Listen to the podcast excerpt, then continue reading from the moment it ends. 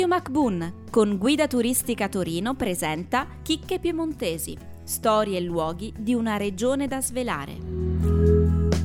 Allora, se mi dovessi fare un giro a Torino, dove mi porteresti oggi? Allora, oggi mi sento antica, quindi ti porto nella parte antica.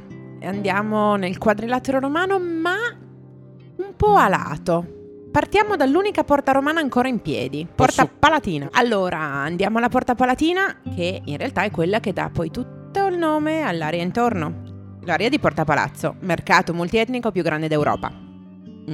Ed è ospitato naturalmente, essendo così grande, in quella che è la nostra piazza più grande, perché poi tutti quando arrivano a Torino iniziano a chiederti: ma qual è quella più grande? Piazza Vittorio Veneto, Piazza Castello? No, è Piazza della Repubblica. E nessuno lo sapeva? No. Tranne... ma forse neanche qualche torinese lo sa. Io non lo so. Lo so, ma perché noi torinesi abbiamo questa idea bizzarra che in effetti le cose si chiamino, i nomi, le vie, le rotonde si chiamano come noi le chiamiamo. Non è mai così. Tipo Rondo della Forca ha un suo nome. Nessuno lo sa, però. Qual è il nome del Rondo della Forca? Largocigna. Ok, adesso lo sappiamo. Piazza Carlo Emanuele II, se tu chiedi a un torinese dove è Piazza Carlo Emanuele II, quasi nessuno sa risponderti. È Piazza Carlina. È più divertente Piazza Carlina, però, di Piazza certo. Carlo Emanuele II. Ovvio. Torniamo alla nostra Porta Palatina e di lì però andiamo verso Porta Palazzo da una galleria. Noi abbiamo 3 gallerie commerciali in centro a Torino. Sì. Dimmi.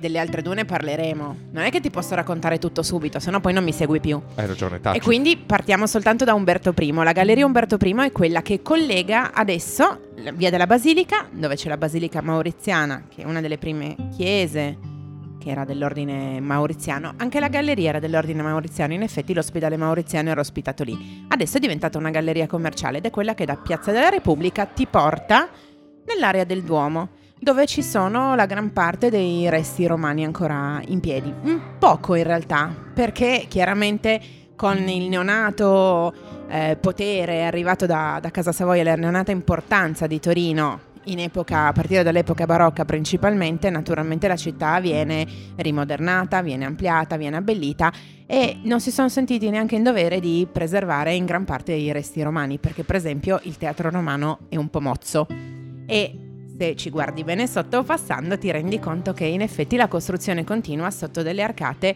che oggi sono quelle sotterranee della Manica Umbertina. Cos'è la Manica Umbertina per gli ignoranti? È una parte del Palazzo Reale di Torino che ad oggi è lungo circa 6 chilometri. Una bella camminata, diciamo. Esatto. Infatti dico sempre che avrei voluto vivere in quell'epoca per poterci passeggiare dentro. E mia madre gentilmente mi ha sempre risposto: lascia perdere, che saresti nata serva, li avresti dovuto pulire. Avete ascoltato Chicche Piemontesi, testi di Micol e Ardena Caramello, una produzione di Pierpaolo Bonante per Radio McBoon. Seguici su www.mboon.it.